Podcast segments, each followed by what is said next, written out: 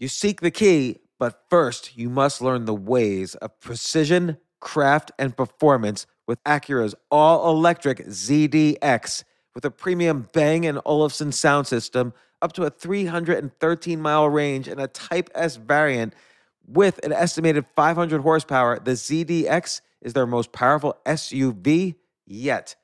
Unlock the energy when you visit Acura.com to order yours today. Okay, let's do some quick math. The less your business spends on operations, on multiple systems, on delivering your product or service, the more margin you have and the more money you keep. That's obvious. But with higher expenses on materials, employees, distribution, and borrowing, everything costs more. To reduce costs and headaches, smart businesses are graduating to NetSuite by Oracle. Here's the thing information is power, information is money. Literally, the currency of today's world of, of entrepreneurship is information. And if you could bring all of the your the information about your business into one dashboard, this is incredibly valuable. NetSuite is the number one cloud financial system, bringing accounting, financial management, inventory, HR into one platform and one source of the truth about your business. With NetSuite, you reduce IT costs because NetSuite lives in the cloud with no hardware required, access from anywhere. You cut the cost of maintaining multiple systems because you've got one unified business management suite. And you're improving efficiency by bringing all of your major business processes into one platform, slashing manual tasks and errors. This is so valuable. You just hit a button and you can see all the information about your business instead of having to like call five different departments and get all these emails and put it all together and make sense of it. Over 37,000 companies have already made the move. So do the math, see how you'll profit with NetSuite. Backed by popular demand, NetSuite has extended its one of a kind flexible financing program for a few more weeks. Head to netsuite.com slash James. netsuite.com slash James. netsuite.com slash James.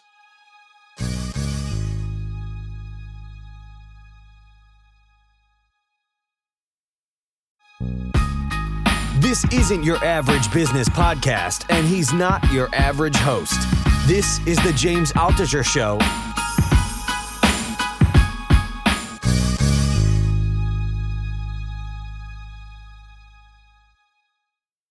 So, Omid, I don't know if you know Cal Fussman. He was an editor at large at Esquire. He, he interviewed everybody from Gorbachev to, I always think of Gorbachev, but all, everybody on down from Gorbachev. and Larry King and Cal had breakfast every morning for like 700 years. So he's he's the interviewer's interviewer and super smart guy. And Cal Omid has written books about crypto. He was really responsible for crypto at Citigroup, like was one of the top guys for helping Citigroup figure out the crypto landscape. And Omid and I have worked together since 2002, Omid, or 2003. Yeah, sounds about right. And uh, pleasure to meet you, Cal. And it's great to be here. Thank you. I just thought I was going to be a fly on the wall, but I'm so grateful to be able to participate. But I, am going to be listening for a while because I got to get caught up on stuff.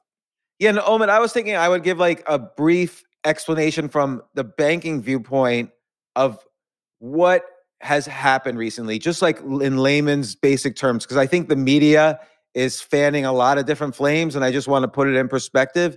And then I, I would love then to hear and maybe even challenge your perspective from a crypto viewpoint. Sounds perfect. Let's do it. And and Cal, when when I describe the bank stuff, feel free if you have any questions I'm just going to go really 10,000 feet high at first, and then we'll see, uh, you know, where it lands. But we all have been seeing the news. I just saw two headlines back to back this morning. Banking system could collapse within the next 24 hours. And the other headline was, everything's fine, don't worry. and so the truth is, A, nobody knows. And B, the answer is probably somewhere in the middle. But to understand why it's important to know what the basic, basic business model is of a bank. People give money to a bank. When you put money in a savings account, you get, you know, the bank's obligation is to maybe pay you 1% interest per year. Then the way banks make money is they take all of that money and they lend it out or they buy treasury bills that give them 3% a year and they give you your 1% they make 3% and they their profit is the 2% in the middle. I'm, I'm oversimplifying but that's it. So they're buying treasury bills all day long all year long. The problem is the treasury bills they bought last year are crap right now because the Federal Reserve has raised interest rates at the fastest rate in history. So if you are sitting on treasury bills that have a 3% dividend or a 3% yield, why would I buy one of those when I could buy new treasury bills that are yielding 5 or 6% because of rising interest rates? So, in a sense, what's happened is when there's a run on the banks, meaning more than 5% of the bank's depositors want their money back, the bank has to start selling these treasury bills at a significant loss. Because again, remember, the treasury bills they bought last year are worth a lot less than they were were a year ago because nobody wants to buy those treasury bills unless you give them a deal. So the banks are losing money on every treasury bill they've bought until the past month or so because all those treasury bills are losing money. That wouldn't be a problem normally because eventually the treasury bills will pay all of their money over time with interest. Like the US government is a safe entity to lend to, which is what a treasury bill is, is a loan to the US government.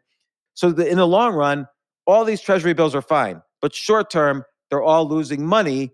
So when there's a run on the bank, again, more than a few percentage of depositors want their money back is equivalent to a run the banks have to start losing money by selling treasury bills at a loss. And so that's, in a sense, what is happening. There is a lot of people, depositors who want money back from, let's say, Signature Bank, which is one of the banks in trouble. Signature Bank doesn't have the cash on hand because they invest all their money in super safe treasury bills. So they have to start selling these treasury bills. They have to admit that they're losing money doing it. And then they actually run out of money and they go under.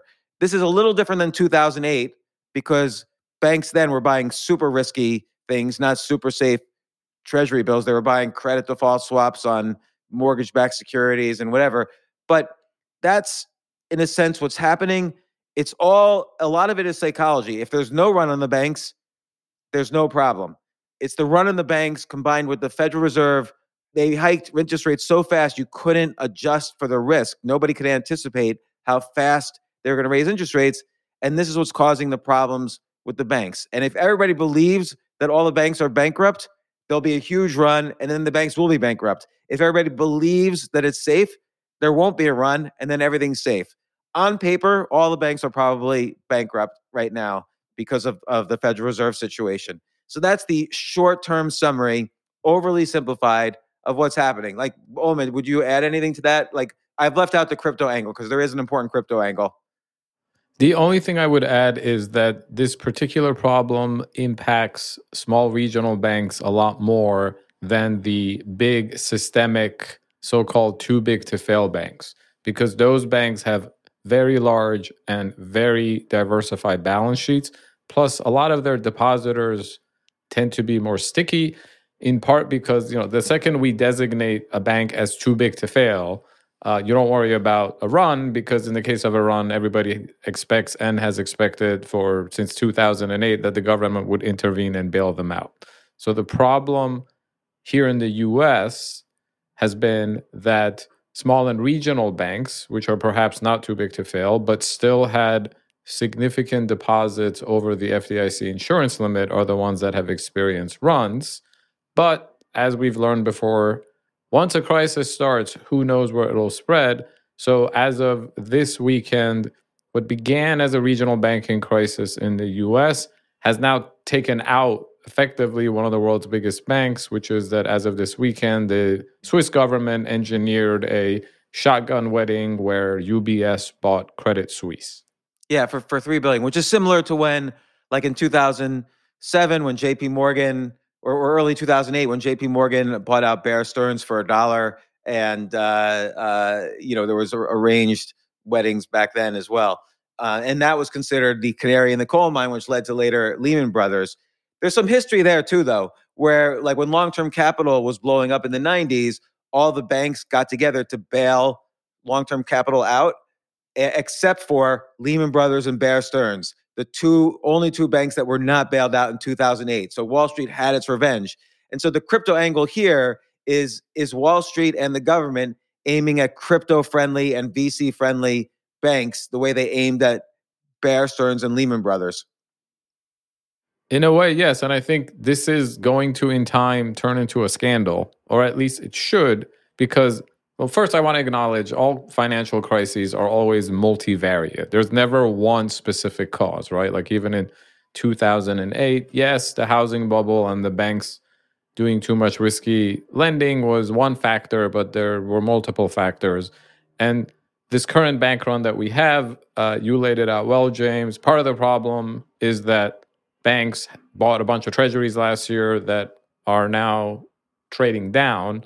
But the multivariate part is also that all of these banks had an explosion in deposits during COVID because the Federal Reserve printed a lot of money uh, while simultaneously trying to suppress interest rates. So all of these small and regional banks saw their deposits swell.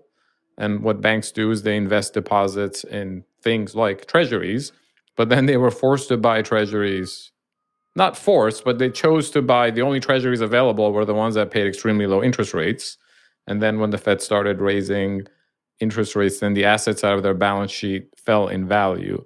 So now the crypto part. Oh, oh no! Let me let me just quickly add to what you said. A, a lot of banks are being accused now of not having appropriate risk management, but it's just I just don't believe that's true because you couldn't you know, banks try to hedge their risk a little bit, but you couldn't have anticipated the speed with which the Fed would raise interest rates. So if you thought you hedged your T bills at 2% when interest rates were 3%, well, what happens now when they're 4%? Now your hedges are losing money and your treasury bills are losing money. So they, the thing about hedging is you're taking on twice the risk for half the money, and it really is twice the risk. I think that's fair. Even I believe people have pointed out how even the Fed's own so-called dot plot where they project their own future actions did not anticipate the extent to which they ended up raising rates in the past 12 months although i wouldn't fully let bank risk managers off the hook either at the end of the day if you are going to be a private entity that is taking risks with people's deposits you bear some responsibility for all potential outcomes however unlikely they might be but but I would say like with Silicon Valley Bank, and this is a, an interesting point.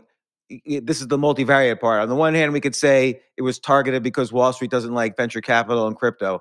But the one place where Silicon Valley Bank didn't take appropriate risk management was they have a very unique set of depositors, like large venture capitalists who themselves, like if a few of them withdraw money at the same time, then Silicon Valley Bank's in trouble. They're not as diversified in their depositor base, like a small regional bank might be, who has mom and pop banks at the small regional bank, and you know, big big venture capitalists that have been pulling their slowly pulling their money out of Silicon Valley Bank for the past few months.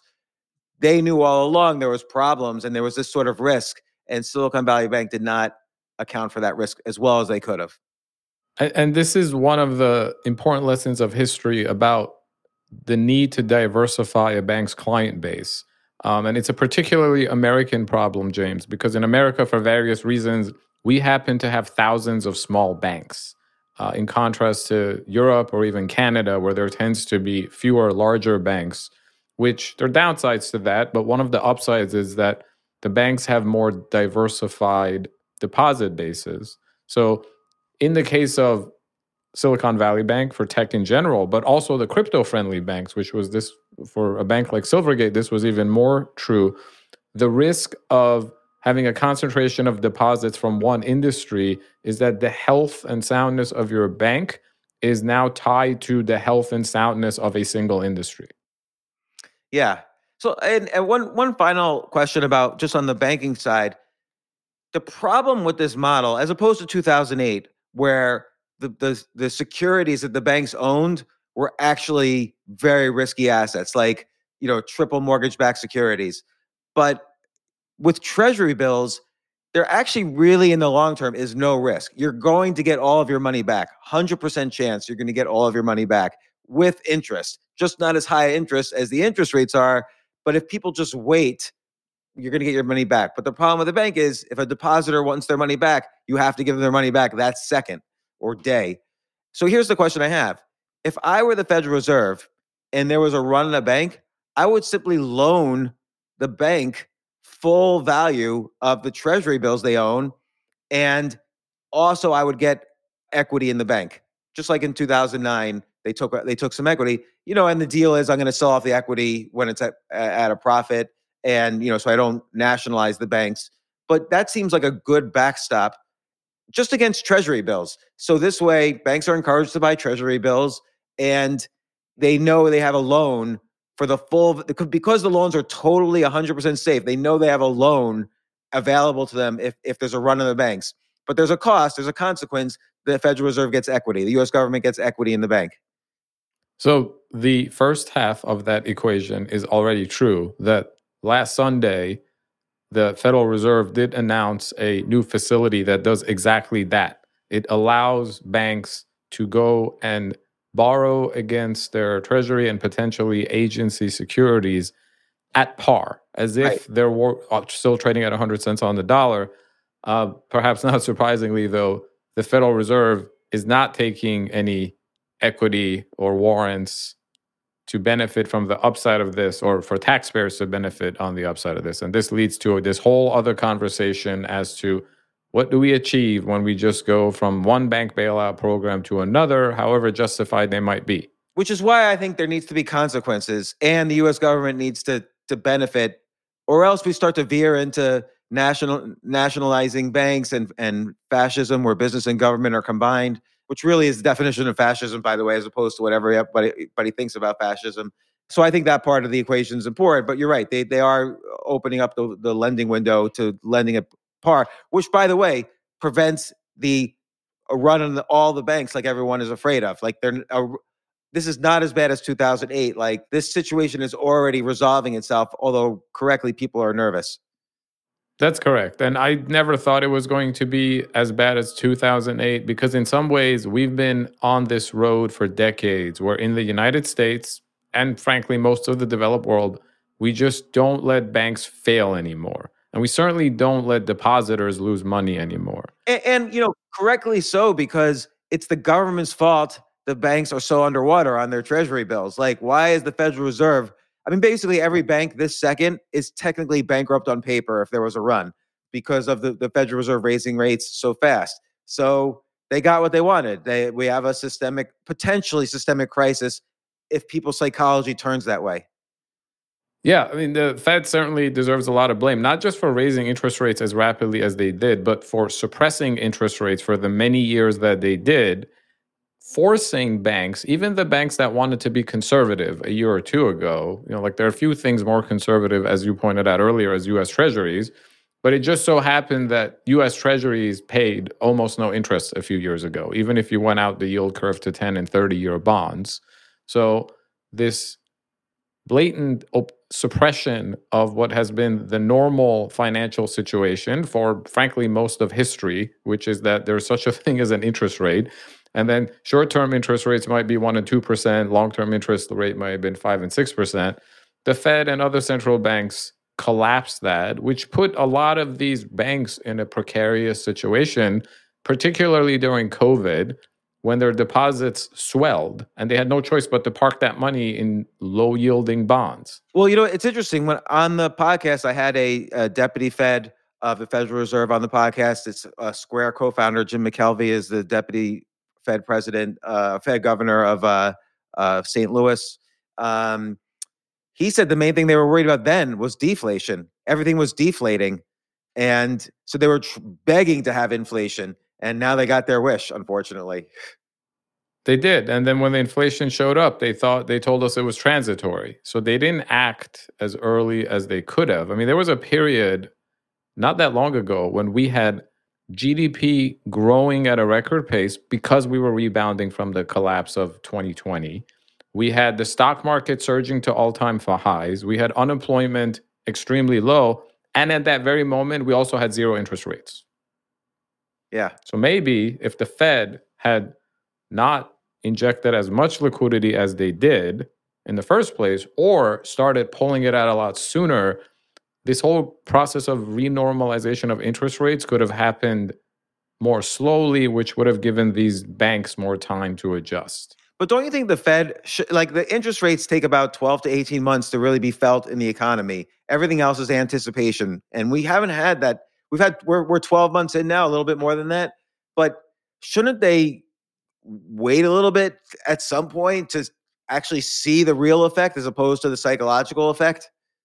I think they should be more humble and stop thinking that they know what they're doing because the history of modern central banking and these constant whipsaws just shows that they don't know what they're doing and, and that's not because of the quality of the people right like they you could put the smartest people on the planet uh, in the central bank but ultimately the economy is extremely complex and the forces that impact growth and employment and inflation are also very complex. And this idea that we have these you know, group of like a dozen or so people that get together and say well we're going to do this right? Qe raise interest rates cut interest rates et cetera. and because of that here's our 10 year forecast of what's going to happen with growth and inflation which by the way we've never been right once on any of this but we're just going to keep doing it. And with every passing crisis we're going to do it with more money than we've ever done before. Yeah which by the way, uh, uh, over the weekend, I think uh, Balaji Srinivasan, a Silicon Valley guy, made a $2 million bet that within 90 days, the whole system collapses and Bitcoin will be a million dollars. Yeah, I, I, that, that I disagree. yeah, I do too. Because I think, and this is a very Silicon Valley perspective. A, crypto is not ready, and we could talk about that. But B, uh, it's just not going to happen because you know there's not going to be a massive run on the banks like there potentially was in 2008 no because what we now know is that there is no level of government intervention that they won't do to preserve the banking system. So yeah, the, the downside right so the downside is not a potential complete collapse of the banking system. Certainly if that didn't happen in 2008 it's not going to happen today when the big banks like the JP Morgans of the world are actually fine. You know, they're very well capitalized and they have diverse balance sheets and they've been experiencing deposit inflows as people leave these regional banks. So I think the real downside risk here is persistent inflation that the Fed can no longer fight because doing so means breaking the banking system.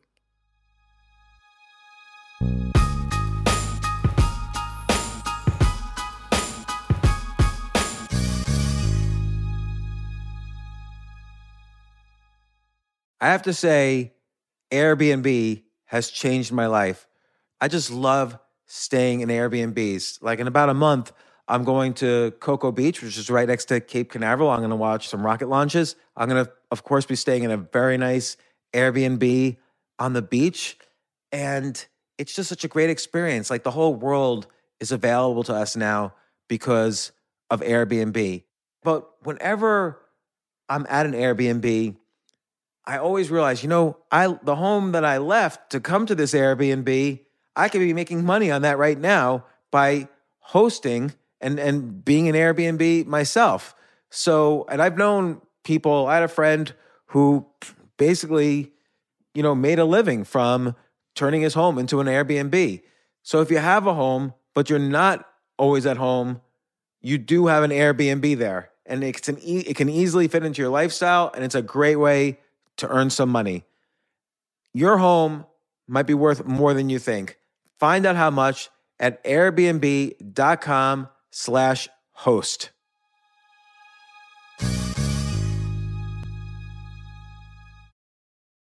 I remember last year I was asked to go speak at the Norway Business Summit, and I was so excited because side by side with the Business Summit was the Norway Chess Summit where I would get to see in person Magnus Carlsen, the best chess player ever, playing chess.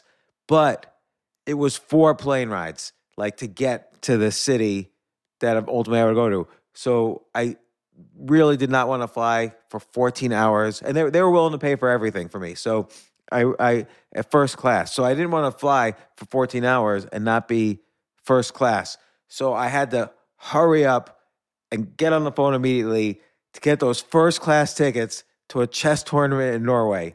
And listen, this is just like when, you know, you have to know when you want the best of anything, you have to act quickly or someone else will get it instead. And I did not want those seats to fill up. So it's like if you're hiring for your business, you want to find the most talented people for your open roles before the competition scoops them up. I was just talking to a friend this morning where he was trying to decide between some programmers and he waited a little too long and both the programmers he was interviewing took other jobs like great jobs. So, you know, what's the best way then to hire the best as quickly as possible? ZipRecruiter. ZipRecruiter finds qualified candidates fast. And right now you could try it for free at ziprecruiter.com slash James. Just try it and see. You'll, you'll find out. So ZipRecruiter's powerful matching technology takes center stage to identify the top talent for your roles. Immediately after you post your job, ZipRecruiter's smart technology starts showing you qualified people for it. And I know this because one time I signed up as an employee, potential employee on ZipRecruiter, and I got nonstop.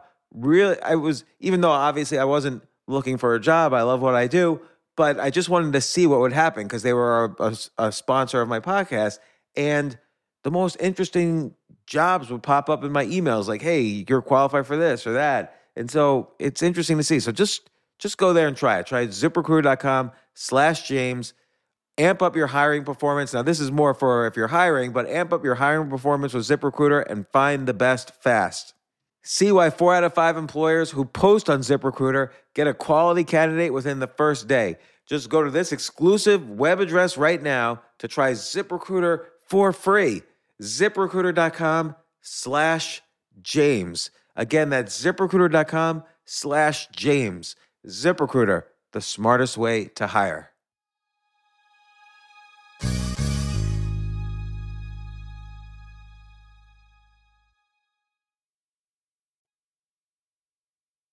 Let me ask you this. I mean, Milton Friedman's statement, Nobel Prize winning economist, you know, from like 19, from the Reagan era in the 1970s, Milton Friedman stated that inflation is always and only a monetary supply issue. So when the mo- amount of money in the economy goes up, there's inflation. When it goes down, there's deflation. But we have seen because of the economy shutdown that there is such a thing as transitory inflation. Like when you stop cutting lumber for two years, the cost of building a house goes up because there's no lumber around. So that's an example of transitory inflation. When no, there's no supply chains working from China because China's shut down, price of pharmaceuticals and other things we get and computers go up because that's what we get from China. So and when there's a war in Ukraine, the price of wheat goes up. So these are all transitory issues. Yeah, sure. But at the same time, during COVID, the Federal Reserve expanded its balance sheet by something like $4 trillion, as did every other central bank in the world. And they started shrinking it in the past year. Uh, but guess what? Just by taking back a fraction of the amount of money that they injected into the system, the banking system started to break. So, literally, as of last week, the Federal Reserve's balance sheet has started expanding again because these new bank facilities, including the one that you outlined about lending against par, um, so far I think the numbers are something like two hundred billion dollars uh, in uh, additional monetary expansion from the Fed. Right, and so this is where it's scary. This is the scary thing that has to be underlined is that now it's all psychology after that, because you, every dollar that's printed theoretically changes to the value of the dollar bill crumpled up in your pocket. And uh, it's a story then. You have to either ask yourself, is the US economy thriving and innovative enough to grow faster than the devaluation of my dollar? Or is it weakening in some way? And whatever story you tell yourself is, and if enough people tell themselves that story, that's what's going to decide psychologically the, the will the banks collapse or not. Yes, but not I, again. Like I don't think that psychologically, it's not that will the banks collapse. I think just psychologically, are we just going to have persistent inflation? Because if this idea starts to set in that one, the economy cannot function effectively without easy money, which I think is true now, And two, that with every passing crisis, the government will go more and more out of its way to prevent a reset, which even something like saving these regional banks by letting them go and borrow against their underwater securities at par, or what some of the banks are asking for, which is they just want the government to guarantee all deposits for a couple years, right? Individually, we can say, well, those are good programs because we don't want a collapse of our banking system today and that's fair. But if you project forward long term, just like in 2008 or 2001 or 1998, there should have been a natural shrinking of the money supply because people and banks blow up. But the government is preventing it from happening. And I think at a certain point, psychologically, the message that that sends to everybody is like, hey, this Milton Friedman esque money supply thing, it's only ever going to go in one direction. Yeah, but again, as you pointed out earlier, it's not the depositor's fault. They don't know how to manage the risk that, oh, Signature Bank is not as safe as Wells Fargo Bank. Maybe it is, maybe it isn't. And I mean, big banks could blow up as well.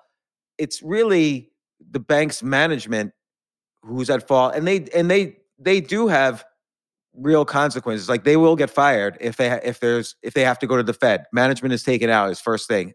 So so I feel like they do have enough consequences there. Some of them. I mean, sure, like the the management of the banks that have failed, which so far we should remember is really just three.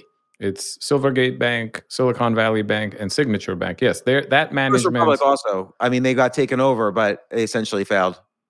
Uh, they're still they're still operating, and the government has not uh, taken receivership yeah. of them. So I don't put them in that category. But even them, sure, their stock has fallen. Yes, their management has paid a price, and I say this because other people are out saying, "Look, these bailouts are not like the 2008 bailouts because." We didn't save the shareholders of these companies, which is true. All of their equity was wiped out. A management is often a major shareholder. That's true enough, but when you introduce the programs that have been introduced in the last week, you are indirectly saving the management of every other bank because all of their stocks, if the government did nothing and we did have a systemic run on all the small and regional banks, all of their shareholders would be wiped out. So by introducing these programs, we're sort of saving them and we're sort of saving their management and again like i have nothing against these people. You know i'm not someone who thinks that businesses should fail and we should have banking crisis but we should zoom out and be mindful of the overall trend which is that in the developed world we no longer let banks fail to the extent that their depositors feel the pain. So the question i ask you james and i ask everybody else is if the government is always going to underwrite the downside of banking isn't it a little bit of a farce to then say we have a private banking system where shareholders and management could benefit from the upside of banking? The answer is nobody knows, right? It seems scary either way. If you don't do what the Fed's doing, then a lot of poor, innocent people are going to lose their life savings, and that's horrific. And by a lot, I mean tens of millions. And if you do do this, you have the consequences you're saying, which is that at some point the easy money gets a little too easy and then the story becomes true that the dollar becomes weaker and weaker and weaker and inflation goes turns into hyperinflation. So that that's the bet balaji srinivasan made over this weekend is that he thinks that time is now. By the way on my podcast in 2020 john mcafee said the same thing and committed suicide a month later. So look what happens. So so uh, that's you know i want to get to the crypto part but i think that Cal, was that an okay summary from the banking side? Like, do you feel like it was, you know, layman enough to understand? Yeah. Can I throw in a few questions just before you yeah. get to, to the crypto? Uh, and these are like very basic questions. Perfect. Uh, not even about banking. My first one is just about speed we're at a place now, it seems to me, where when we, you know, you think of bank runs, you think back to It's a Wonderful Life and Jimmy Stewart and all the people lined up outside of his yeah. little office, and and they he knows we got to get to five o'clock if we can stay in business till five o'clock. So every conversation he has with somebody, every hug he gives somebody, every argument he gets into somebody, the clock is ticking. Now it seems with the speed, you just pick up your phone, and, and I don't know how it's done, but basically everybody can just try and move their money out of the bank in in an hour. How yeah, how could a bank possibly survive that? And especially if just say there was nothing wrong, but somebody put out a rumor over the internet. Everybody got scared and just went to their phone and took their money out?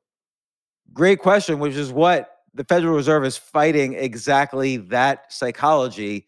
The, the rumor slash 10 seconds later, there's a run. Because that kind of is what happened with Silicon Valley Bank. Yeah, it's a great point in that uh, the speed of bank runs are now uh, unprecedented. And it, unless we have artificial constraints, it, they're only going to get faster and faster because systems get better, right? Like the the Federal Reserve is finally going live with a pseudo real time payment system called FedNow, which um, it's going to have all sorts of restrictions in place in the beginning, but eventually the idea is that 24 7, even nights and weekends, you can move up to a certain amount out of any bank and into any other bank. So, Cal, us crypto people are actually fine with this because everything in the crypto world, in the crypto financial system, is instant 24 7 anyway. So, in crypto, there is this general understanding that you need to build systems that are resilient to the speed of the internet. Uh, and it looks like the traditional banking system is now learning the same lesson in the hard way. I mean, and, and just to add to that, decentralized finance as opposed to centralized banks. So, so a bank is one company.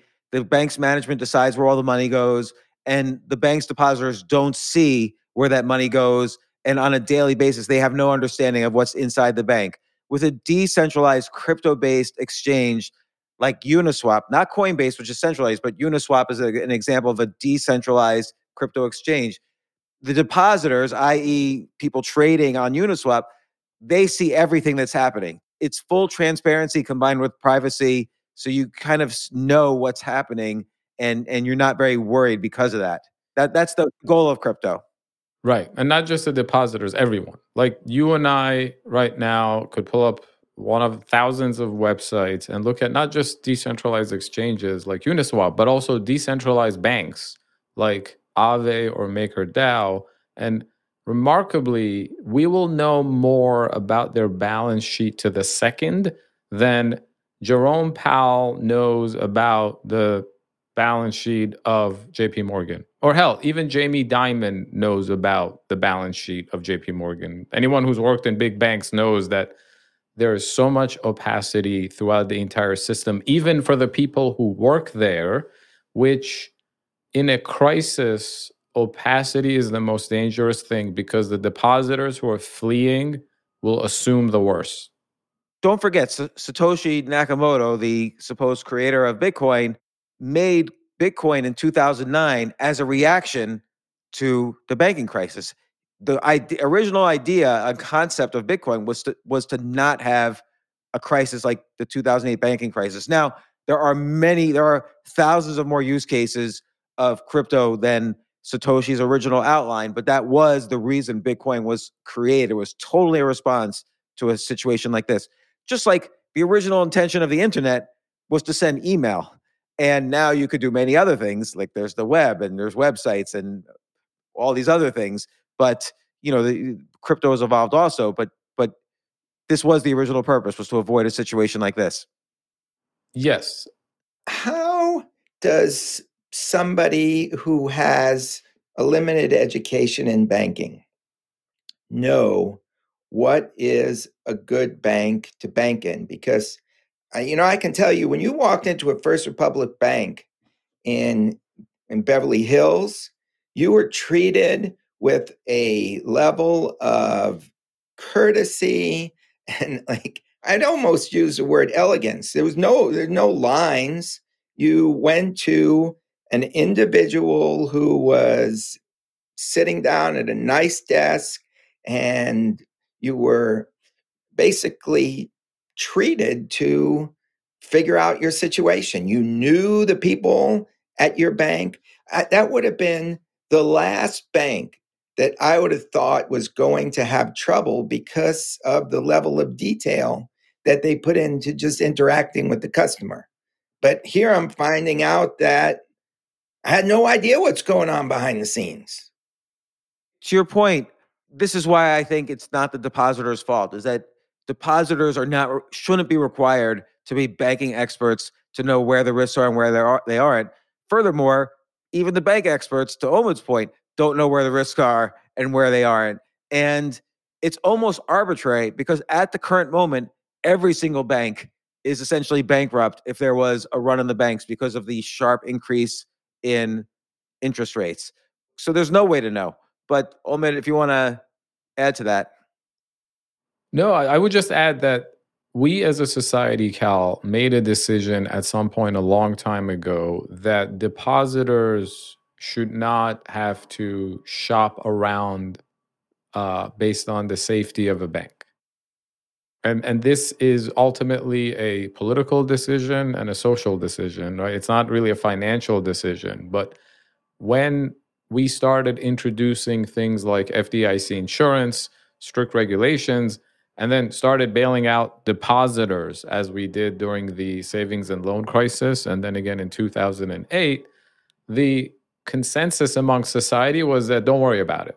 Like you pick your banks based on the services they offer the fees that they charge convenience or costs but not safety. And there are obvious downsides to this the simplest one being the the moral hazard uh, argument that well if depositors don't care how safe their banks are, you're going to end up net net with more dangerous banks because it's not something they're competing on.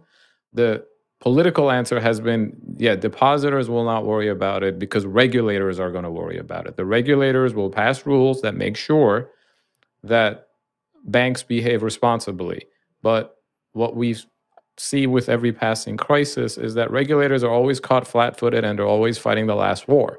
So our banking system today is extremely resilient against the problems that took down everything in 2008, but turns out it was not resilient against the simple issue of interest rates going up and duration mismatch. So now I'm sure we get new rules and regulations that say, well, we're going to prevent that from being a cause of a crisis the next time around. But that likely just means that we're going to be completely blindsided when the next crisis comes.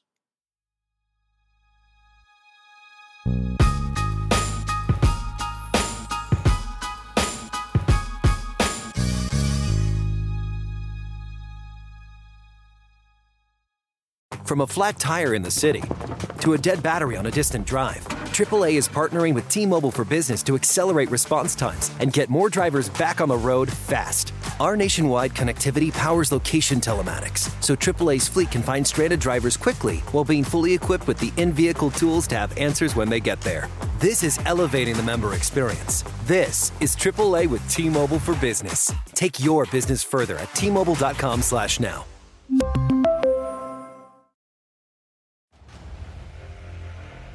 Kingdom of the Planet of the Apes has arrived in IMAX. This summer, one movie event will reign. It is our time. They stole my village. I know where they're taking your clan. Bend for your king. Never. Kingdom of the Planet of the Apes, now playing only in theaters. Rated PG 13. Some material may be inappropriate for children under 13. Every time interest rates rise quickly, banks fail. I mean, even the Great Depression, 1933, like all the banks failed.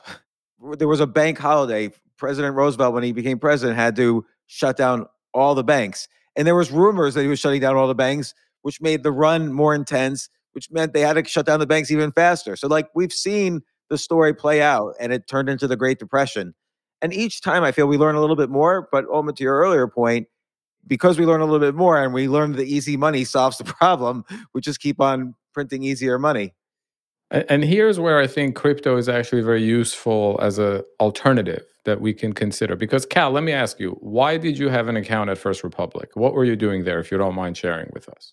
Uh, actually, because I moved to California and I started to have breakfast with Larry King every day, mm-hmm. and he used First Republic Bank, and I saw. Look, when Larry walked in, he got very special treatment, and so I was next to him so I don't know if I got more special treatment than anybody else, but I do know that anybody who walked in that bank got to see a personal banker and get individual service. They knew each other by name. And I, I really didn't see that anywhere else.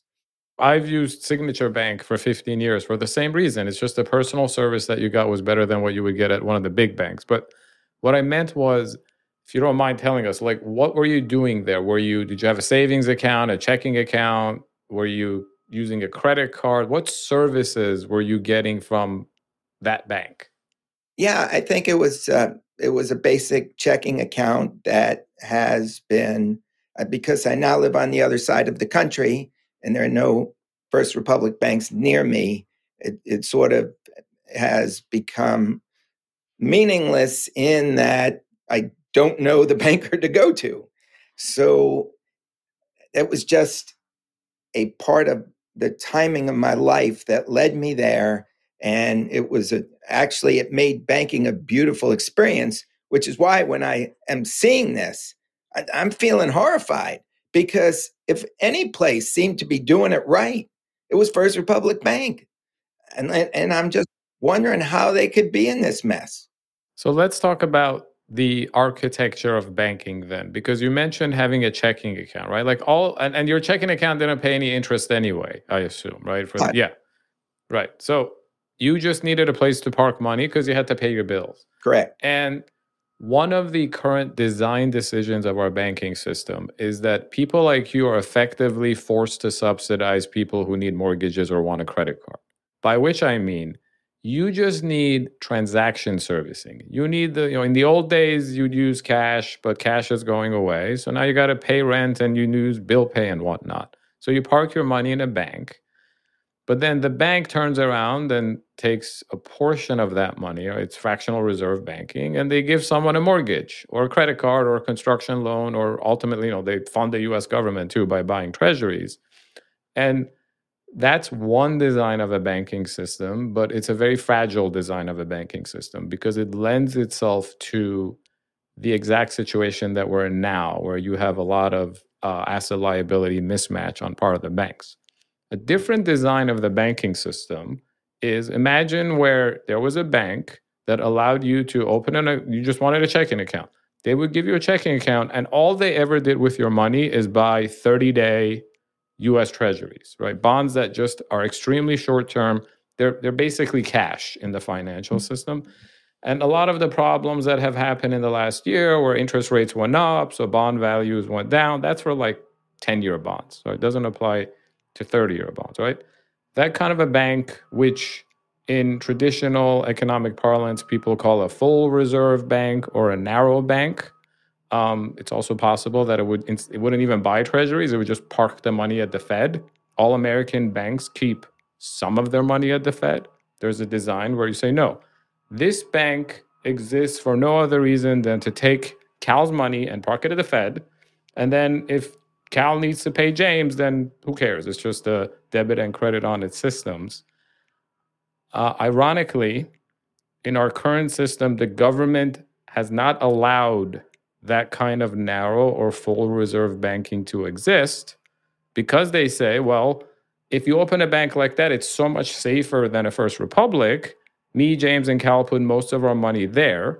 And now the banks that are doing mortgage lending and construction lending, they have to pay higher interest and they're going to have to charge the borrowers more. Wow.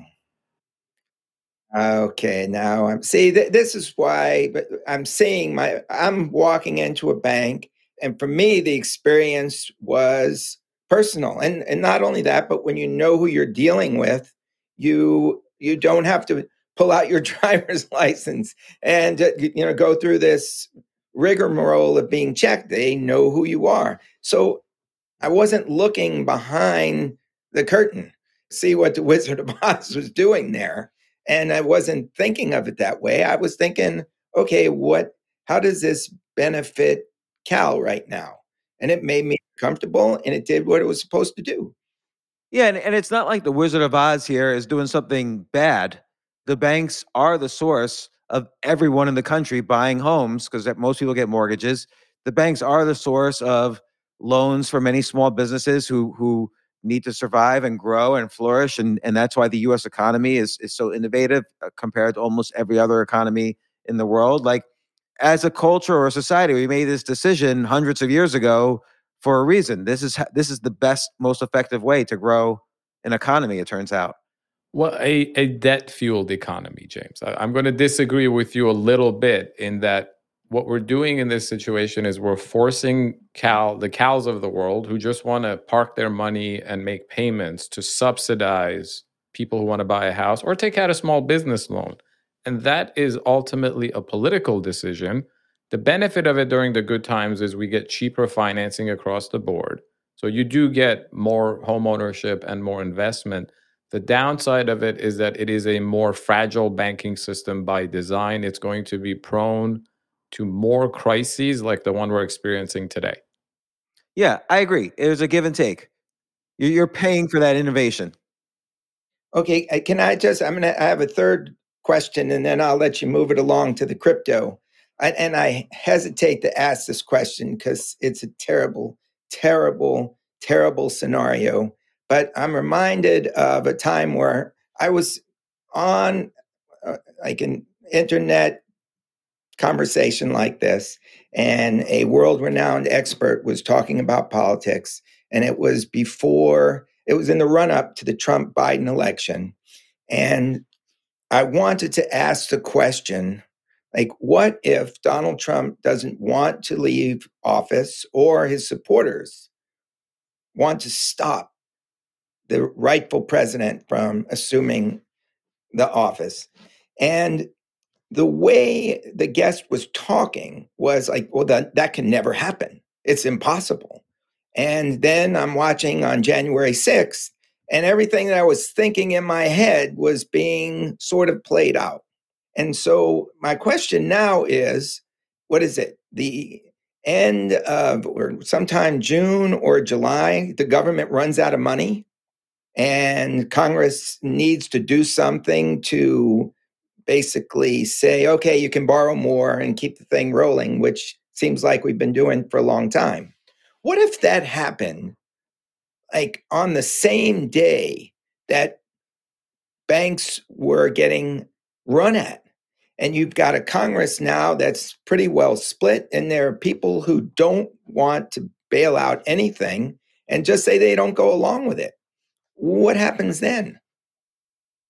I mean, that's a good question because it's never happened. I mean, every year this happens where there's a budget crisis. We hit the debt ceiling and Congress has to vote to increase it. And the newspapers always say, oh no, uh, hundreds of thousands of government employees are not going to get their paycheck. It's all over. Every year this happens. And the same thing happens, which is that they raise the debt ceiling and there's never really an issue. So I would presume that Congress wouldn't be so split as to not come to some agreement and raise the debt ceiling again because that's just what always happened. But yeah, it's possible that that could fail. That that that that's also built into the system that we're going to basically come close to failure every year, but we're going to compromise and agree to move forward. But what if we don't? I, that's a good question. It could theoretically happen. By the way, your, your friend about the the uh, presidential elections is completely wrong. If he just looked at history, 1824, the presidential election of John Quincy Adams versus uh, Andrew Jackson, there was also some third parties. Uh, Andrew Jackson won by a huge amount, the popular vote and the electoral college. Uh, John Quincy Adams lost both, but neither side got 50%, so it went into the House. And John Quincy Adams pulled aside the Speaker of the House, Henry Clay, and said, Listen, I'll make you Secretary of State if you make me president. Deal done. And so John Quincy Adams became president despite losing the clearly losing. It wasn't close. The electoral college and the popular vote. So there was a rigged election um, more than once. 1876 was another example. All right, I got to do some homework here, but it, it sounds it sounds like everybody that I talk to in finance, they always say, "Don't worry, at the last minute, it's always going to be resolved." And it it just seems to me that you've got some people sitting there now that don't want this resolved, that that are saying no, we are not borrowing any more money. I don't know if that's happened in history. Maybe you can enlighten me there. It has. I, it always happens that people posture in order to get what they want out of the compromise. But you're right, though. The real answer is we just don't know what would happen in that case. All right, I'll let yeah. you. I'll let you move it on. I'll, I'll add one thing that we were talking about inflation earlier, and James was quoting what Milton Friedman said that it's always a monetary phenomenon. But I, I think uh, it, it's really a trust phenomenon. Like inflation in a cur- currency is highly tied to not just how much people trust that currency or that the supply of that currency will not be hyperinflated, but what is the political and legal system underlying that currency, right? Like one of the reasons the dollar has been the global reserve currency for decades now is that people trust our political and legal system far more than they would a Venezuelan one or even a Chinese one. But everything that's happening today, from the dysfunction in Washington to uh, the actions that the Federal Reserve is taking, to me, is starting to undermine that trust. And the net result of that trust is going to be more inflation than we would like. Look at a very stark example uh, China just brokered relations between Iran and Saudi Arabia. You know, Xi, the head of China, is in Russia now for a three day visit. Uh, the the world is is is shaping up without us a little bit for the first time in a hundred years, and that is a potentially scary thing for the dollar because so as as Omid just mentioned, so much of the world uses the dollar as its currency. But if Iran, Saudi Arabia, Russia, and China decide that hey, we're going to start trading oil in yuan because the U.S. hasn't been good to us lately, you know that's that's an issue for our dollar, and and quite deservedly. Like, you know, we're we're all about justice and liberty for all, but who have around the world have we really given justice and liberty to in the past 20 30 40 years and i think these could be real issues that combined with the domestic issues could have a problem. And I'm not being a doomsayer. I'm not being a conspiratorial. These are just things that are happening that that people have to think about.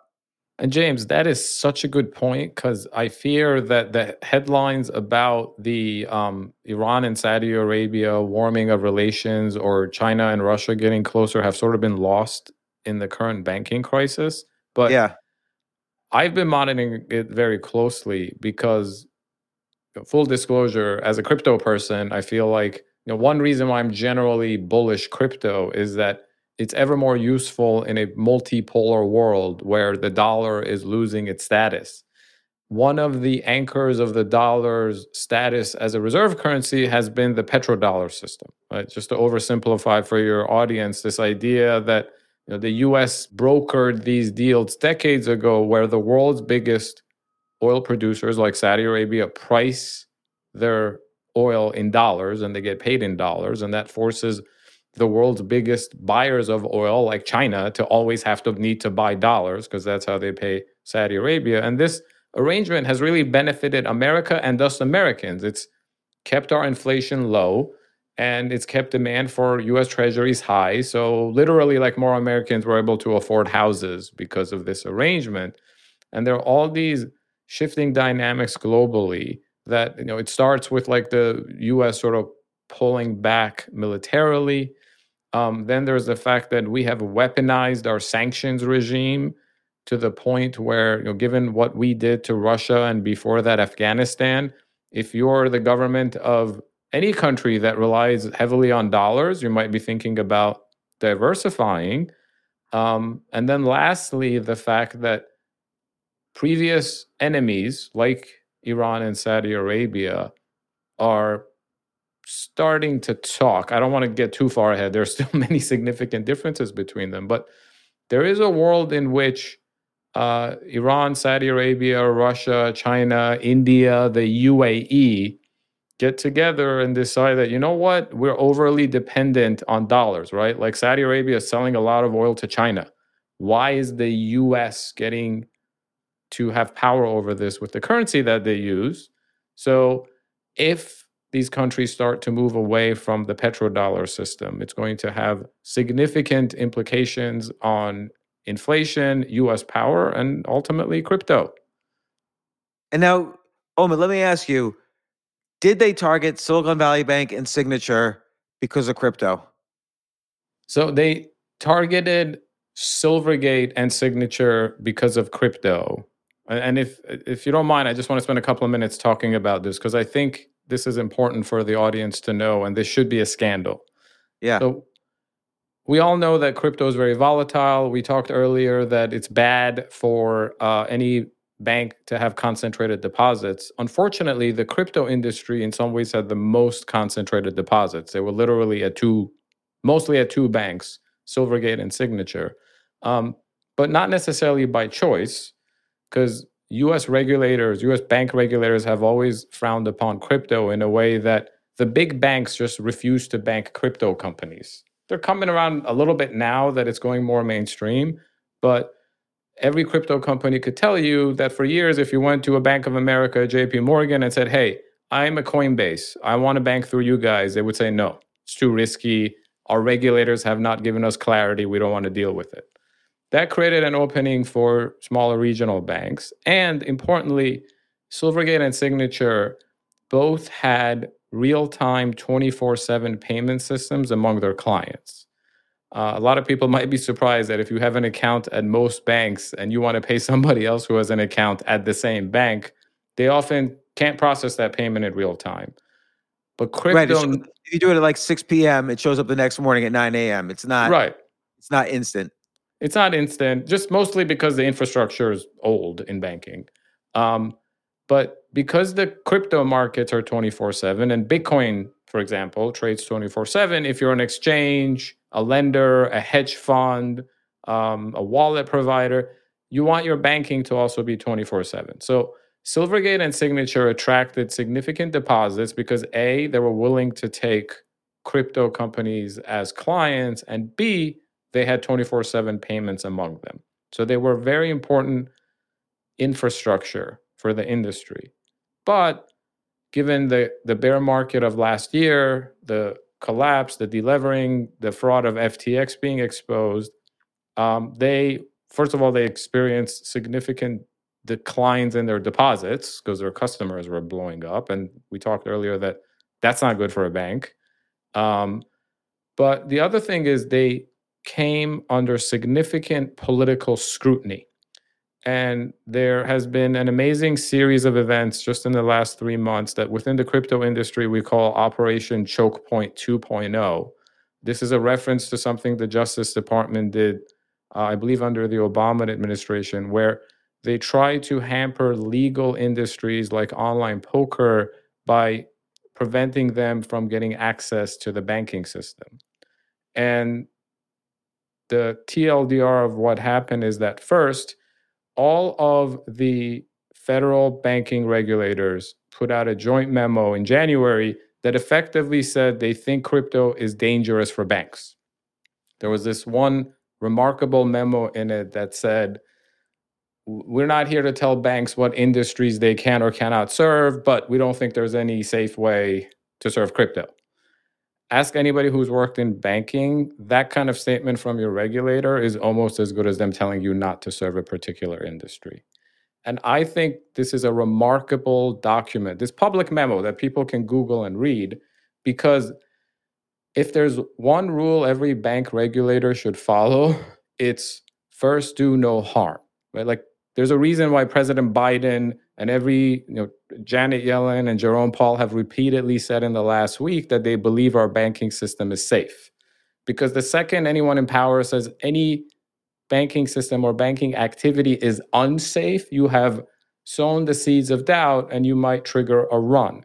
So I think it's remarkable that although crypto is a very small industry, you had all the federal bank regulators say, hey, we think crypto banking is dangerous. Because think about the message that's sent to the depositors of Silvergate Bank or Signature Bank, and potentially even SVB, even though it did not have a significant crypto clientele. So Silvergate ended up shutting down a couple of weeks ago. There was a few other questionable things there, like the fact that it was under constant attack from Elizabeth Warren in the Senate for potentially being involved in the fraud that FTX committed. But again, think about this you have a sitting senator questioning the viability of a bank. What message was she sending to the depositors of that bank? Not a good one. Right? And then the last piece is that it had gotten emergency funding from an arm of the US government called the Federal Home Loan Bank System which there are questions as to why they chose to repay that loan in a way that would lead to their demise. Were they forced to? Did they decide to? We don't know the answers. But what ended up happening is that because of choke point 2.0 and the multivariate situation with the treasury market, shrinking deposits, etc., Silvergate Bank shuts its doors within a couple of days, the run on Silicon Valley Bank begins. And I believe the fact that one tech friendly bank in California failed surely registered in the decision making of the customers of another tech friendly bank, which is Silicon Valley Bank. Maybe they all would have failed eventually anyway because of this dynamic with the bond market. But certainly the fact that the US government drove one bank to the brink did not help the cause. And then a few days after Silicon Valley Bank fails, at the same time that the Federal Reserve last Sunday announced a special bailout, the one that you described where I said they did it, but they didn't do the part where they got shareholders, the government announced that. But simultaneously, they announced that Signature Bank in New York was shut down. And it was shut down by the New York State banking regulator. And there are a lot of open questions about why that happened because people who work there, including Barney Frank of the Dodd Frank uh, legislature fame, who happened to be on the board of it, has come out and said that Signature was shut down, even though it wasn't insolvent because it was a crypto bank. And there's been other red flags that have come out since. But when you zoom out, there's clear evidence that the US government went out of its way to drive crypto out of the US banking system. But one of the unintended consequences of those actions was a generalized bank run that's now ended up consuming banks like First Republic that had nothing to do with crypto. Yeah. And so, where can you bank crypto? It's extremely difficult in the US today. There are some other uh, small and regional banks that were starting to lean in. However, who knows what decisions they've made just in the past week, given the overall environment. What about Coinbase? Is that, you know, that's almost equivalent to banking. Is it safe there, which is the, the biggest uh, crypto exchange? It's more a question of like, where is Coinbase banking? And uh, from my contacts throughout the industry, I know that everybody's been scrambling to open up as many bank accounts as they can. The crypto industry also learned an important lesson in recent months that they don't want to be constant. They don't want to have all their money in just one or two banks. Unfortunately, until unless something changes in the US as far as federal policy is concerned, everybody's looking offshore now. That people are looking for banking relationships outside the US where they don't necessarily have these problems. But then the question, you know, asks itself, Omid, you know, in order for crypto to, in order for Bitcoin, say, hypothetically, to get to a million dollars, a lot of people have to buy it. There can't just be like billionaires buying it. A lot, a lot of people have to say, oh, I need some Bitcoin to protect myself against the, diversify against the collapse of the dollar. And grandma and grandpa in Indiana are not going to say, "Oh, well, I need to spread my money out to 16 banks and I'm going to use a MetaMask wallet here and a Trezor hard store nano storage here and remember my 24 key password in like three different places and hiding spots in my house and they're just not going to do it. No. And so this is going to dampen a sharp increase in crypto as much as it deserves to be much higher because of ultimately the story it tells and, and the solutions it has. But just how do people buy it and store it? It's it's hard.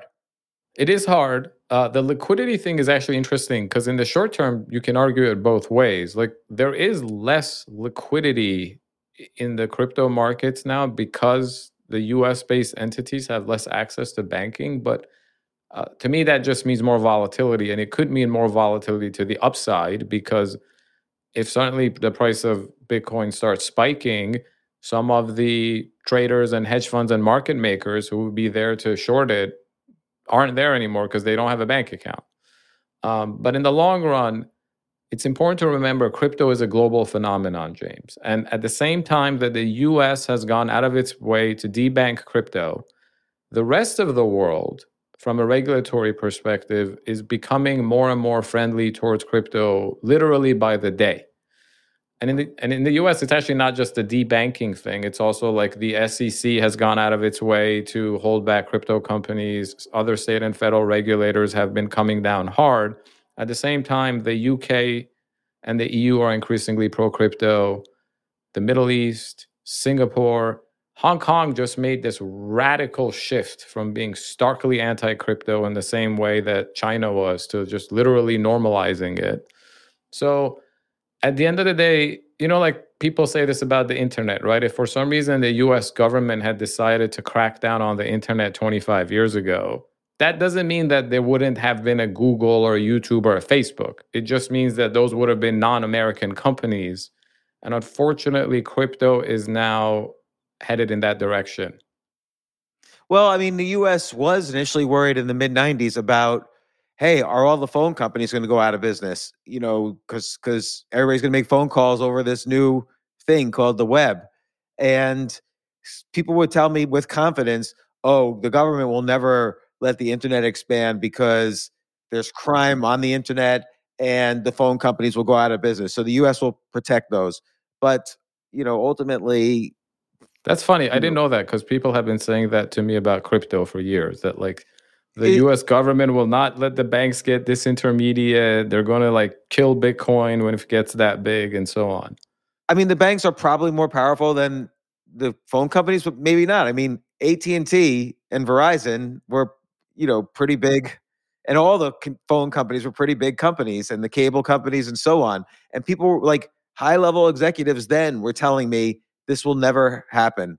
And there was just nothing they could do about it. And so I think crypto is sort of where the internet was. Like a few years ago, crypto was where the internet was in 1995. Now it's where the internet was in 1998 or 1999, meaning everyone knows what it is, but it's very hard to use and there aren't enough users yet. So the p- promise is there, the potential is there, but it wasn't until 2005 that people said, "Oh yeah, I'll put my credit card in the internet." It wasn't until 2005 there was a billion users. It wasn't until 2005 websites were easy to build with companies like WordPress and Squarespace. You didn't have to know how to be a programmer to make a website. So we're we're kind of following the same evolution, hopefully faster. Yeah, and actually I have a question for you, James, because one of the interesting things with new technologies is I think they change the power dynamics among industries.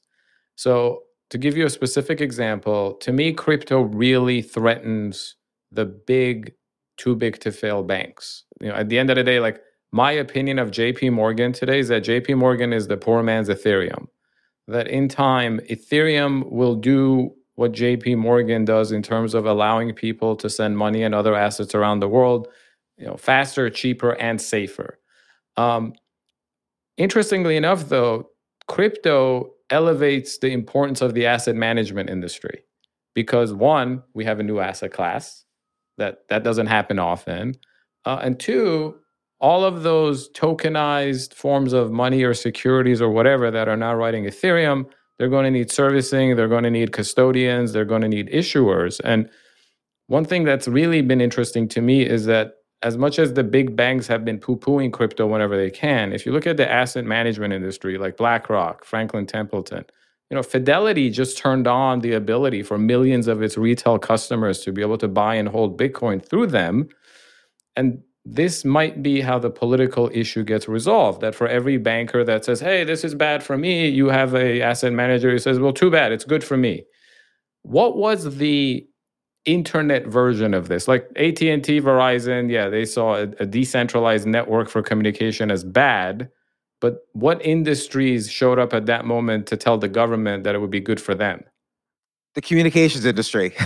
So the, the the irony is if you can't beat them, join them. So the cable companies built, you know, high speed fiber optics to Europe and turned on the internet and and bought internet companies and ISPs and you know provided internet through the cable lines. And these communication companies are 100% internet companies now. So to your point like to our earlier point crypto is hard. Like it's hard to buy, it's hard to store, it's hard to understand, it's hard to transfer. So banks are good at all these things. And to Cal's point, it's courteous. The banking industry is courteous. You cannot get customer service at any crypto company. Who is going to call a company called Sushi Swap and find customer service there? Like you can't. So that's a trick question. It's not even a company, and there's right, no phone number to call. Right. There is no customer service. So ultimately, crypto needs a front end, a financial totally. front end uh, before there's going to be wide, before there's going to be a billion users. There has to be a billion users, just like for the internet. And the banks are the only ones well positioned to provide that front end. And nobody else is going to do it. And uh, so I think it, ultimately, you see this in Jamie Dimon's statements. At first, he was only saying crypto's a fraud. Then he was like, okay, crypto is a fraud, but we're going to build a crypto department. and then he was saying, oh no, crypto, I never said crypto was a fraud. Now he's saying maybe it's a fraud. I don't really know yet.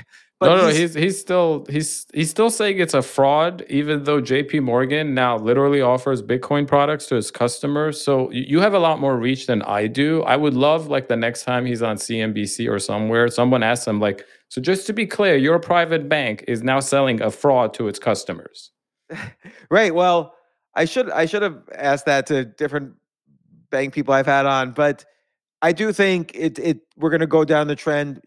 If we truly are where the internet was in like 1998, 99, eventually it's going to be if we can't beat them, join them, and that's what's going to happen. Because look, London, which has a super crypto friendly prime minister now, is and the UAE. There, those two areas, UAE and and and London, are competing to be the crypto banking centers of the world.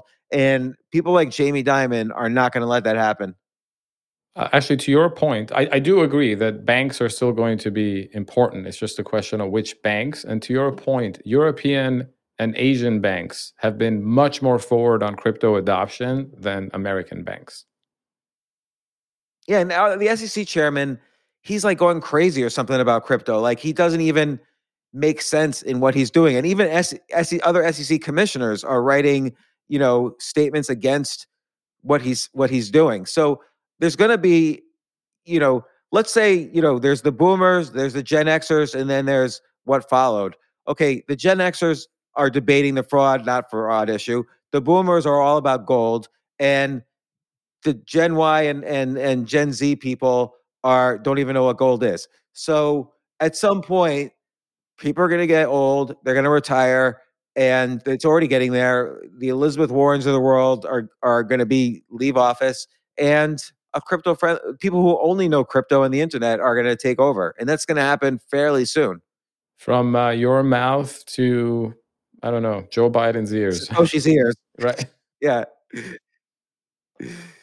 Well, uh, is there going to be a banking collapse, Omid? no, but actually the reason i came on if you remember was because of the prediction i made the last time on your um, podcast that, that we were talking about ftx and i predicted that soon enough some crisis or scandal would come out of the traditional yeah. system that would make everybody forget about ftx so not, not that i want there to be crisis but um, i do want to take a victory lap here. However i don't think we've seen it yet I think the banking crisis is the canary in the coal mine. I think the real crisis and scandal that'll come out sometime this year probably is buried somewhere deep in the bond market because we just had one of the most historic bull markets ever in anything in the bond market and it ended in spectacular fashion with the fed hikes and you james as a and cal too probably as a student of human nature and markets could appreciate the fact that anytime there is a very, very long lasting bull market in anything, first there's a crisis and then there's a scandal. And by scandal, I mean like FTX or Bernie Madoff or WorldCom. So I still believe that both of these things will come out of the bond market. They will be aided by the fact that compared to banking, the bond market is even more opaque and when that does happen, it will really highlight the full transparency of crypto and decentralized finance. Yeah, and, and I have one point and one question, which is first off, how do you buy a bond? I can't just go on an exchange and buy a bond. Like I to this day, actually, I've even been a hedge fund manager, as you know, I mean, we work together on a hedge fund. I don't even know how to buy a bond right now. You have to call a broker at a bond brokerage or something. It's not easy to buy bonds. No, the market is significantly more fragmented than the equity market. A lot of people buy bonds through things like ETFs just because. yeah, close end fund, you can buy bonds. That's right. it. I know how to buy bonds through the stock market, but yeah. not like, oh, I want to buy uh, this loan that everybody made to, for David Bowie's music. I can't buy uh, one of the Bowie bonds. But uh, the other thing is, though, but what what form do you see this crisis happening in the bond market? I don't know. I'm actually not smart enough about the bond market to know exactly. I just know that for our lifetimes, interest rates have not gone up until a year ago. Like there's been this trend that really began with um, when uh, Paul Volcker in the late 70s, early 80s decided to rein in interest rate, uh, inflation by jacking interest rates to the moon. And we've had this long term global decline in interest rates, which Anybody remembers their high school econ class when interest rates go down, bond values go up. And every time it looked like rates might go up for any reason, the government has intervened, right? So not only is this like a 40 year bull market, but it's a 40 year bull market that was effectively subsidized by trillions of dollars and euros and yen in printing. So there's a generation of people who've never been taught a hard lesson in the bond market and study human nature, you know that that sort of thing ends with scandal. I wonder if we could see it happen in the um, insurance industry if there's large disasters where trillions of dollars worth of people need to be paid off somehow and then we see really the exposure of the insurance companies to the bond market and they just can't pay you know like we like almost happened with AIG in 2008 and these insurance companies just can't pay what they owe. Possibly, or or the leverage loan market, uh, you know, leverage buyouts, private equity. I mean, one of the things about the bond market is because it's generally perceived to be safer than things like equities, you tend to have a lot more leverage from it by everyone. Um, we saw some hints of this, by the way, like when in the UK, pensions had to start dumping uh, their UK bonds because of um, issues having to do with interest rates were too low for too long, and they bought these instruments that juiced their yield, but it meant that when you had spiking rates, like the Bank of England was orchestrating, they would have to start dumping um, UK bonds. So again, I am not smart enough about most things, including the bond market, to tell you exactly where the bodies are buried, but it's a multi hundred trillion dollar asset class that's only gone in one direction for a very long time. That sort of thing never ends without a scandal and a crisis. And we'll see. Maybe the Fed, though, knowing this is on the horizon, maybe they'll somehow figure out how to reverse and save face at the same time. Oh, I'm, I'm sure it's going to warrant not just the Fed, but other central banks to intervene. But then that means they're giving up the fight on inflation. And it means we're going to have just persistently high inflation indefinitely. uh, which this is not investment advice, but that's the kind of thing that makes certain kinds of people want to own crypto. But you know, I will say this also, and I'm of course a big believer in crypto, but owning anything that is priced in dollars is good.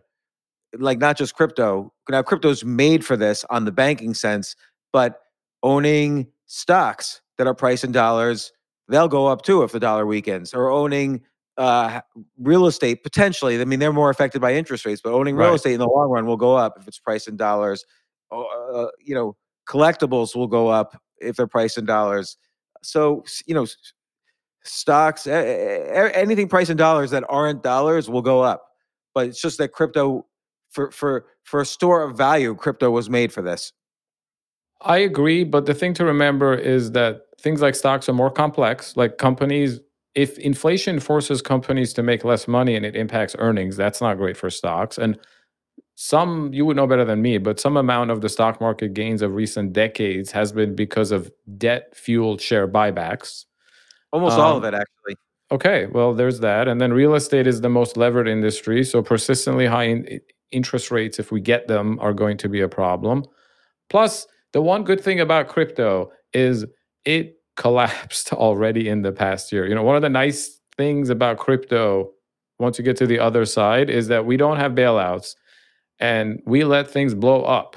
And we have mass delevering events like we already did last year that lead to prices coming from significant lows in a way that real estate hasn't fallen that much, stocks haven't fallen that much, even collectibles Yeah. haven't fallen that much. Yeah. So Cal, any any last any last minute thoughts, questions, concerns, fears, hopes, happiness? well, I I'm hopeful that we get to a place where and I start with myself. I got to get more educated about this. I'm I'm listening to all this and I'm just realizing that this stuff is behind a wall that I've never peeked into and it really is time for me to understand what's happening when I go into a bank and I start an account there. And so one of the beauties of this conversation for me, even though you probably didn't intend it uh, this way, you're trying to show people what's going on and where things are going, is I completely understand that I got to go back to basics here and understand how this was put together so I can fully appreciate more of these conversations. Well, that might be true, but I also wouldn't educate too much on it because for every point that both Omid and I were making, there was a point in history before that that led to the point we were making. So you can go back to like take student loan debt. Student loan debt's this huge problem in the US, but it can be traced back to uh, you know, uh, the Johnson's Great Society program where uh, you know formations of companies like Sallie Mae to back student loans, but that could be traced back to you know to the trace back to the the Veterans Bill in 1946, which paid for veterans student loan debt, uh, and you know it could go on and on. The the over marketing of colleges in the 70s, uh, you know everything we're saying, like like for instance, the banking crisis of 2008 could be traced back to subprime loans being created in the late 90s could be traced back to also the Great Society program and welfare programs and housing projects and so on, which could be traced back to and on and on forever. So the problem with with learning about all this stuff is that there's no end to the things. It's fascinating and it's interesting and it could give us all educated guesses, but the true answer really for all of these things is we don't really know. We're just trying to make as well educated guesses as, as possible. And but our our point is that just like we don't know, Jerome Powell doesn't know either, and like that. The one thing I do know is Cal should read my book.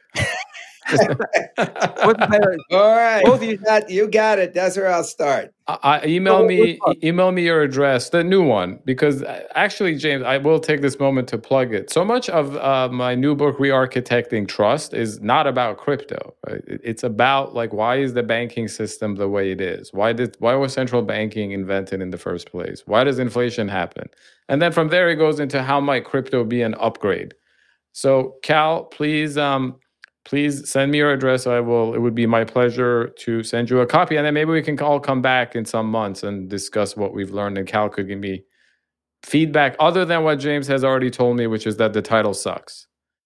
But that said, that said, say the full title again because it's on Amazon. You could buy it. It's an excellent book. I think it's the replacement to was it Peter Bernstein's book on risk. Like I think it's better than that in terms of understanding the financial system.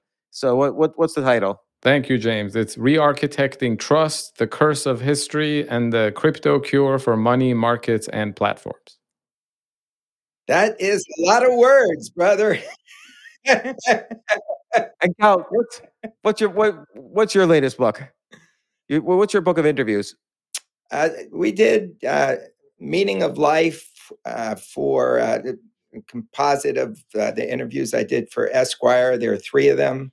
Uh, and another one's called What I've Learned, uh, and those are basically all interview based. The, the wisdom that people who've lived incredible lives, they've been icons of the last seventy five years. The wisdom that they've taken from all their experiences. Uh, so I, uh, I, I think it's time that we all pay attention to the dollars, and not only that, but all the things you've been talking out beyond that. Because you know, I, I've interviewed a lot of people about fears and trust and what they believed were the most important things to them. But at least for me in my life, I am seeing that I better start following the decimal points. So we'll look at today as a start of something great. All right. Well, both of you, thank you so much for for coming on the podcast, and Omid, thanks for the, the crypto perspective. Once again, you're always the uh, a good crypto expert to to follow and to ask questions to, and uh, may the odds always be with you. Thank you, James. Thank you, James.